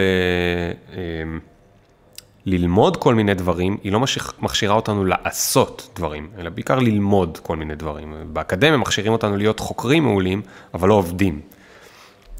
ואם אנחנו מסתבכים עם עצמנו, כי אנחנו נעבור חמש קריירות בחיים, עם הילדים שלנו אי אפשר בכלל לדמיין מה, מה הולך מה הולך. להיות פה, ויש יותר מדי, אם אני עכשיו מאוד לוקאלי וחושב על ילד ישראלי, יש פה המון דברים לא נעימים לחשוב עליהם. מהרובוטים והבוטים שיחליפו הרבה מהעבודות הקיימות במשק, כרגע המחקר האחרון מדבר על 47 אחוז מהעבודות שקיימות. כרגע היום. זאת אומרת, זה לא רק, את יודעת, פועלי בניין, אלא זה גם בתוך הצווארון הלבן והכחול וכולנו, ועד לזה שבאסיה גדלים עכשיו יש כל שנה מסיימים מיליון וחצי מהנדסים. מיליון וחצי מהנדסים. אז האמא היהודייה יכולה עד, עד מחר לחשוב שהילד שלה הוא גאון, אבל בתוך מיליון וחצי, גם סטטיסטית, יש יותר מספר גאונים ממה שמסיימים בעשרה טכניונים ביחד, כל שנה. ולכן, התשובה היא שאין לנו מושג איך העולם ייראה. אז הדבר הכי חשוב שאנחנו צריכים לתת לילד שלנו, זה את היכולת להתמודד עם עולם שבו אין מושג מה הוא יהיה. עם שינויים? להתמודד עם כן, שינויים? כן. זאת אומרת, שיטה אחת תהיה להגיד, אוקיי, אני יודע לבוא ולחזות את העתיד, ככה ייראה העתיד בעוד 20 שנה שהילד שלי, נגיד, יתחיל, יצטרך להתחיל לעבוד, ואני אכין אותו לדבר הזה שהוא ייראה ככה. אבל אף אחד לא יודע לחזות את העתיד. הילד הזה, אנחנו לא באמת יודעים לאיזה עולם הוא יגדל. הדבר המאוד חשוב שאנחנו צריכים ללמד אותו לעשות, זה להתכונן לשינויים, זאת אומרת, להיות אדפטיבי, לא לראות דברים אה, צפויים, להיות מוכן לתנאים שהם משתנים, אוקיי? זה מלא מילים גבוהות, תכף אני ארד קצת יותר לקרקע. אה, יש הוגה דעות, יזם, משקיע, לא יודע שאני מעריץ, קוראים לו סף, סף גודין. סט קודם. סף גודין, הוא מדהים. הוא לא מדבר הרבה על החיים האישיים שלו, אבל באחד הראיונות התפלק לו, מישהו הצליח להוציא את זה ממנו. והוא אמר שהוא כל יום חוזר הביתה, והוא יושב בין שעתיים לשלוש עם הילדים שלו. למה? הוא שולח אותם לבית ספר. קודם כל הוא שולח אותם לבית ספר ציבורי ולא פרטי, בארצות הברית הרי בית ספר פרטי זה עניין גדול מאוד. Mm-hmm. כל מי שיש לו קצת כסף שולח לבית ספר פרטי, כי בציבורי יש קצת מכות וזה וזה. כלומר, קודם כל אני שולח אותם רק לבית ספר ציבורי, כי הם צריכים ללמוד להסתדר עם כל המינים והגזעים והשפות והזה, ואם אני אשלח אותם לבית ספר פרטי, העתיד שלהם. בסכנה. כן. הם יהיו בבועה, וואו, ואם האדם. הלבן יפסיק לשלוט, הם פשוט, האדם הלבן והפריבילגי, שהכל נוח לו והחיים שלו יפים, וילד בגיל שבע יודע מה זה סושי, הוא פשוט יהיה בצרות. הוא יהיה, הוא, הוא יהיה זה שישר, אה, את יודעת, יחטיפו לו. כן. אה, הדבר השני שהוא אמר זה, בנוסף לזה, שם הוא רוכש כישורים חברתיים, איך להסתדר עם אנשים, אבל מבחינת התוכן, כל מה שהם לומדים אותו זה די, הוא לא צריך את זה. ולכן, אחרי הבית ספר, הוא יושב איתם שעתיים שלוש כל יום, והוא אמר, מה שאני מלמד אותם, אני נותן להם חידות, והם צריכים לפתור את החידות. עכשיו, זה לא חידה חשבונית, זה יכול להיות חידה כמו, אה, לא יודע מה, את תחביאי משהו מתחת לכיסא של הפסנתר שיש פה, ואת תגידי לילד איזשהו משהו הזוי, ובכלל לא לכוון אותו, ואת צריכה, הוא, הוא פשוט צריך להבין שיש איזשהו פתק מתחת לכיסא של הפסנתר, והוא מוציא משם את הפתק וקורא משם משהו, וזה הסוף של החידה. ובדרך, כשהוא ישאל אותך שאלות, מדי פעם את תכוויני אותו. אבל פשוט לתת לראש שלו לחשוב באלף כיוונים אפשריים, בלי לעזור לו ולהבנות אותו, כמו שעשו לנו בבית ספר, שמשוואה עובדת בדיוק ככה, ובלשון צריך בדיוק ככה. בעצם, לא להוסיף לו תבניות, אלא לגרום לו לפרק תבניות. בעצם הוא נותן להם הרבה מאוד חידות, והוא נותן להם אתגרים, ושוב, האתגרים האלה יכולים להיות גם מחשבתיים, וגם אה, אה, אה, אה, מלאים בפעילות פיזית, אוקיי? כמו להסתובב ולרוץ ולנסות ל, ל, להביא כל מיני דברים כאלה. אה, זה מאוד אהבתי שהוא סיפר. אישית... כן, זה מאוד מעורר השראה. אני יכול להגיד, אני יכול להגיד שאותם עצות שנתתי ל... לנו, בגילאי הורים, אני חושב שלילדים זה יהיה עוד הרבה יותר אקוטי. העצה הראשונה, הדבר הכי חשוב זה ללמוד איך ללמוד, אוקיי? אז uh, הילד צריך ללמוד איך לומדים. ואיך שמלמדים בבית ספר ללמוד, זה דרך ממש גרועה ללמוד, כי ההנחה היא שכל מה שהוא ילמד ב-12 שנות לימוד, יהיה לא רלוונטי אחרי זה. אז בעצם צריך לדעת איך ללמוד כדי להתקדם בחיים. שהוא יוכל בחיים, ללמד את כן, עצמו. ללמוד את המקצוע. להיות סלף לרנר. כן. להיות סלף לרנר. עכשיו, איך גורמים לילד להיות סלף לרנר? נותנים לו לעשות פרויקטים, אוקיי? תחשבי על עצמך, נכון? לפני, מתי היית מעצבת? לפני שמונה שנים? משהו אוקיי. כזה. מתי התחלת להיות בלוגרית? שש שנים נגיד? שבע שנים. אוקיי, שבע שנים. איך למדת להיות בלוגרית? היית חייבת ללמוד בעצמך. הייתה, היה לך פרויקט, הפרויקט היה שיהיה לי בלוג. הפרויקט היה שיהיה לי בלוג של קלות אורבניות. בלית ברירה, לא היה מי שילמד אותך לכתוב בלוג. אז היום עוד יש כאן אנשים שמלמדים כבר איך לכתוב בלוגים, אז בכלל לא היה. נכון. וגם אם היה, יכול להיות שרציתי ללמוד לבד. אם היית אומרת, אני רוצה ללמוד לכתוב בלוגים באופן כללי, או כמו שתגידי, אני רוצה ללמוד סינית, כנראה שלא תצליחי ללמוד. אבל אם יש לך פרויקט, לי יש בלוג על כלות אורבניות, אני צריך שהוא יפעל, בלית ברירה לימדת את עצמך מה שצריך. לכתוב ולפרסם ולהוסיף את הגרפיקות, ולמדת מה זה פאנלים, ומה זה marketing, ומה זה וכו' וכו', ומה זה ניוזלטר, ומה זה, ואיך מחברים את כל הדברים, ואיך שומרים על קהל, engage וכולי וכולי. לימדת את עצמך בלית ברירה בגלל שהיה לך פרויקט. כי זה, היה מעניין- כי זה עניין אותי. נכון, זה עניין אותך, אבל גם כש, כשאתה אומר לילד תלמד אנגלית, אז הוא לא רוצה ללמוד אנגלית, כי זה לא מעניין אותו, אוקיי? Mm-hmm. אם את אומרת לילד, תראה איזה דבר מגניב, יש פה, אני לא יודע מה, סוני פלייסטיישן או whatever, כאילו, זה. אתה צריך ללמוד אנגלית כדי שתצליח לשחק במשחק הזה, שאין אותו בעברית, הוא ירצה ללמוד אנגלית, נכון. אוקיי? או יש את הכוכב הזה שאתה אוהב את המוזיקה שלו, בוא תראה איך אנחנו לומדים אנגלית בשביל שתבין את המילים שלו, כי הוא בא להופעה בארץ ונלך ביחד להופעה, פתאום הוא רוצה ללמוד אנגלית.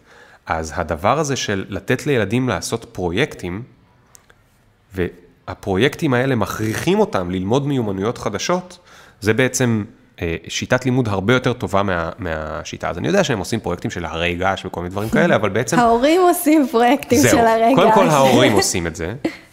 אני חושב על זה שלי יהיו ילדים, וזה הדבר שהכי מלחיץ אותי. כאילו, מה אני, אוקיי, הם הלכו לבית ספר, אבל איך אני אלמד אותם להסתדר בחיים, כי זה, הבית ספר לא עושה את זה. נכון. אוקיי? אז קודם כל, לא תהיה ברירה, מישהו מאיתנו, אולי זה יהיה אני יום אחד, נצטרך להמציא בתי ספר, כי אלה שיש לא עובדים. אני מניח שגם חלק מהמאזינות שלך אולי יש להם רעיונות משוגעים כאלה, והם בסוף יעשו אותם. זה חלק מהקטע המגניב של העולם החדש, אוקיי? פעם להקים בית ספר היית צריכה כאילו, את יודעת, אישורים שלוקח 20 שנה וכולי וזה. היום אם מישהי תמציא בית ספר אונליין לילדים שמלמד אותם לעשות פרויקטים, היא לא צריכה רשות מאף אחד, היא פשוט יכולה לעשות את זה. נכון. ואם היא עושה מדהים. דברים שהם לא עוברים על החוק או משהו כזה, זה בסדר. כאילו, עד שמערכת החינוך תשים לב בכלל שיש לה את הבית ספר הזה, זה כבר, כל הילדים שם אה, ייהנו. אה, אז דבר אחד זה ללמוד איך ללמוד, דבר שני זה ללמוד באמצעות פרויקטים, ולא כי אני החלטתי שאני רוצה ללמוד X, אלא החלטתי שאני רוצה לעשות פרויקט X, ואני לומד את מה שצריך בשביל שהפרויקט הזה יקרה, אוקיי? אז ביחד עם הילד אפשר להחליט איזה פרויקט הוא רוצה, אוקיי? יכול להיות שהסיבה שההורים בסוף עושים את ההרי געש, כי חוץ משני ילדים, את אף אחד זה לא מעניין לעשות הר געש. כי זה הנחתה שמקבלים. בדיוק, וזו הנחתה שהיא לא פרסונלית, היא גנרית, כולם ביחד נכון. עושים הר געש. יכול להיות שאם היו שואלים את הילדים מה הם רוצים, יכול להיות שהם היו אומרים לא רוצה לעשות כלום, רוצה לשחק כדורגל, אבל יכול להיות שהיו נותנים להם 20 סוגי פרויקטים, וכל ילד צריך לבחור אחד מתוך ה-20, ואז הם היו קצת יותר משתתפים בזה. עכשיו, התשובה הנוספת והסופר כנה היא, שאני לא יודע, כי רק עכשיו התחילו באמת לנסות כל מיני שיד... אה, שיטות קצת אה, אה, חדשות ומוזרות. אני מאוד מקווה שמשרדי החינוך יאמצו אותם. אגב, החינוך הדמוקרטי זכו עכשיו, ילדים מהבית ספר הדמוקרטי זכו עכשיו בתחרות הסייבר. הייתה תחרות סייבר ארצית, והילדים מהבית ספר הדמוקרטי, את יודעת מה קורה בבית ספר הדמוקרטי? בגדול מאוד. אז בגדול מאוד הם נכנסים לאיזה שיעור שהם מחליטים, ויש הרבה החלטות כמו מי ילמד איזה שיעור, לפעמים שהילדים מחליטים, ולילדים יש המון כוח ב... בהנהגת הסילבוס של מה שהם לומדים ומה שהם לא לומדים. וזה כאילו כל דבר שלנו נראה על הפנים, כי אנחנו, סיפרו לנו כל הזמן שהשני הוא ממש נכון, אבל אפשר, יש כבר כל מיני דברים כאלה שעובדים ו- ואפשר לאמץ אותם. אז בעצם הדבר הכי חשוב שאנחנו בתור הורים צריכים לדעת, זה שככל שהילדים שלנו יהיו יותר גמישים מחשבתית, וככל שהם ידעו ללמוד וללמד את עצמם, ככה הם יוכלו להסתגל יותר בקלות לעולם הלא נודע, שכרגע אף אחד לא יודע מה יהיה בו. נכון. ודבר אחרון, וזה גם משהו שמאוד מחובר אליי אישי, ילד צריך להבין מה זה כסף מגיל מאוד קטן. וואו, אני כל כך מסכימה איתך לגבי זה. ממש. ילד, אין שום דבר פסול בזה שילד יבין מה המשמעות של כסף. להפך, העולם וחיינו הבוגרים עובדים על כסף, אנחנו מגיעים עם אפס ידע בכסף. גם למדנו כלכלה, אז למדנו על ריביות ואחוזים, אבל זה לא מה שכסף לא קורה בו. לא למדנו איך העולם עובד, ולא למדנו איך בעצם הכסף מניע את העולם וגורם לכל הדברים בעצם להתקיים. כן, ילד צריך להבין מה זה עסק, הוא צריך להבין מה זה לתת ערך בשביל לקבל כסף, הוא צריך להבין מה זה מוצר שמוכרים, הוא צריך להבין מה ההבדל בין מוצר לבין שירות, שבאחד אני מוכר את הזמן שלי כדי לעשות משהו לאיזשהו לקוח, ובשני, מוצר, אני מייצר משהו שאני יכול למכור אותו ללקוח. הוא צריך להבין כל כך הרבה דברים בסיסיים, ש... ש... שלא מלמדים אותנו, אבל אם הוא יבין אותם, הוא פתאום יבין כמה אופציות יש לו, אוקיי? את למשל עכשיו, שאת כבר 7-8 שנים בתוך היזמות הזאת שלך, ואני, שאני בערך בסיפור דומה, שנינו, בגלל שאנחנו כבר 8 שנים מתאמנים בזה, בעצם אם את תחליטי מחר מה בא לך לעשות עסקית, את יודעת שאת יכולה לבחור בין איזה 300 אופציות, אוקיי? יש אולי משהו אחד שכבר החלטת לעשות, אבל את יודעת שיש לך איזה 300 אופציות, כי את הבנת איך הדברים זזים. ילדים לא מלמדים אותם את זה. אז היית צריכה את השמונה שנים האלה, ואולי עזרה, ואני לא יודע כל מיני זה, כדי להגיע לזה. אני גם הייתי צריך כאילו שנים של קריאה והבנה ולימודים וזה, כדי להבין שזה עובד. יכול להיות שילד שנולד לאבא שהוא בעל עסק, יודע את זה קצת יותר, אבל רובנו נולדנו לשכירים. אנחנו לא יודעים, אנחנו לא יודעים איך זה קורה. ואנחנו לא מבינים, למשל, דיברת קצת על אה, העלאת, אה, אה, לבקש העלאה במשכורת. אנשים ניגשים לזה באופן עקום, כי הם לא מבינים איך הצד השני רואה את הדברים. הם לא יודעים מה זה כל התזרים של העסק ואיך זה קשור למשכורת הספציפית שלהם. והם תמיד משווים את זה שכאילו אם קודם הם אה, הרוויחו ככה, אז עכשיו אם הם יבקשו ככה, זה 10% העלאה, ואולי 10% העלאה זה המון, אבל בעצם צריכים להשוות את זה למה שהם יכולים לקבל במקומות אחרים, הם צריכים להשוות את זה לערך שהם נותנים, אולי הם נותנים ערך של עוד 200 אחוז, לא עוד 10 אחוז. ובעצם יש הבדל עצום בין אלה שהם יזמים ובלית ברירה או באהבה למדו איך העולם זז ואיך כסף זז, למי שהם לא. מכיוון שבעולם החדש הזה ושל העוד 20 שנה אנחנו בכלל לא יודעים מה יהיה פה, אני מאוד מאוד מאוד חושב שלילדים כדאי היום ללמוד להיות יזמים קטנים. אוקיי? לא לנסות לעשות מיליונים, לא ללכת, לבטל, פעם... לבטל כדורגל בשביל לעשות זה, אני לא אומר את זה, אבל לנסות לגרום להם להצליח, את יודעת, אפילו לחשוב על משהו קטן שיכול לעשות כסף. מה רע בזה? כל פעם שאני בגינה ואני רואה ילדות שפרסו אה, שטיח על הרצפה ומוכרות אה, כל מיני דברים שהן לא צריכות, אני כל כך מתלהבת. כן. אני כל כך, זה, זה מסוג הדברים שבאמת, בתור יזמית, בתור אימא יזמית, פשוט עושים לי את זה. וזה מחזיר אותי לשיחה הקודמת שלנו, נראה לי שזה יעטוף לנו ככה את הדברים יפה. ככל שאנחנו, האימהות, האבות, ההורים, נהיה יותר uh, שמחים ונהיה יותר מרוצים uh, ממה שאנחנו עושים בשלב הזה של היום שנקרא עבודה, ככה גם יהיה לנו uh, יותר ערך לתת לילדים שלנו בתחום הזה של להסביר להם לגבי איך העולם עובד, להסביר להם מה זה כסף. זה לא חייב להיות רק אם אני עכשיו יזמית, אני אגדל דור של... לא, גם אם אני עכשיו שכירה ואני מבינה את התהליכים של הארגון שלי ואיך הדברים עובדים שם, יהיה לי מה ללמד ויהיה לי... אה, יהיה לי ערך לתת ל, לילדים שלי. זה משהו שבתור אימא אני מאוד אוהבת. כן. אספר סיפור קטן לסיום, אתמול הייתה לי שיחה מאוד אה, מעניינת עם אה, לי, שהסברתי לה, היא נורא רצתה שאני אקנה לה סבון, אנה ואלזה, ואני תמיד משתדלת לקנות דברים ככה נורא בריאים ועם רכיבים זה, ונכנעתי. קניתי סבון, אני אפילו לא רוצה לקרוא מה יש שם, עם אנה ואלזה. והסבון הזה עשה לה, גילינו שהוא עושה לה כזה גירוי בעור. אז רציתי להסביר לה למה הסבון שיש עליו אנה ואלזה, היא לא יכולה בעצם אה, להמשיך אה, להתרחץ איתו. וזה הפך להיות ממש שיחה שהרגשתי שפעם ראשונה אני מלמדת אותה מה זה מותג, ומה זה כל הדמויות האלה, ולמה הם נולדו והיא בת ארבע. כן. אני לא יודעת מה באמת נקלט, אבל הייתי מאושרת שיש לי הזדמנות לדבר איתה על זה. כן, אם תספרי לה עוד עשרה סיפורים זה ייקלט. כן. היא, ת, היא תבין, זה, זה, זה, לא, זה לא מדע טילים וזה לא מכניקת הקוונטים, זה עוד משהו שהיא יכולה ללמוד. והקטע האירוני הוא שדווקא ילדים לומדים הכי מהר. אז זה פשוט הקטע הזה שלנו, של מה ללמד אותם ומה לא ללמד אותם, כי אנחנו נורא חוששים שהם, לא יודע מה. כסף, כסף מזיז אותנו, מזיז את העולם, זה ההישרדות שלנו, זה המלחמה שלנו, יש בו דברים טובים, יש בו דברים רואים.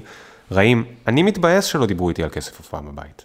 ממש מתבאס. כן, גם אני אימא מאזינה, מאזינה, תמיד זה מגיע בפרקים לנקודה שבה אני מפנה משהו לאימא שלי. אה, טוב, וואו, ליאור, דיברנו על כל כך הרבה דברים. כן, היה כיף. היה ממש כיף. אני חושבת שיש פה מידע ששווה המון. אני ממליצה בחום לכל מי שהאזינה אה, להשקיע בעצמה ולרכוש את הספר אני רוצה הכל, לא, ליאור לא משלם לי על זה, פשוט אה, נכון, אני ממש אה, מחייך פה. כן, קצת. אני סופר אה, אוהבת, סופר לקוחה מרוצה, ומאוד אוהבת את הספר, יש אותו גם בגרסת אודיו לכל מי שעסוק נכון, יוצאת היום או מחר. כן, עסוק לה מדי להתמסר לקריאה, שבאמת בתור אימא טריה זה קשה. ו... וזהו, תודה רבה שהגעת, ליאור. תודה רבה שאירחת אותי. נתת לי הזדמנות לדבר על דברים ממש ממש מעניינים. היה ממש כיף. תודה רבה לכל המאזינות שלנו, וניפגש בפרק הבא. ביי. ביי ביי.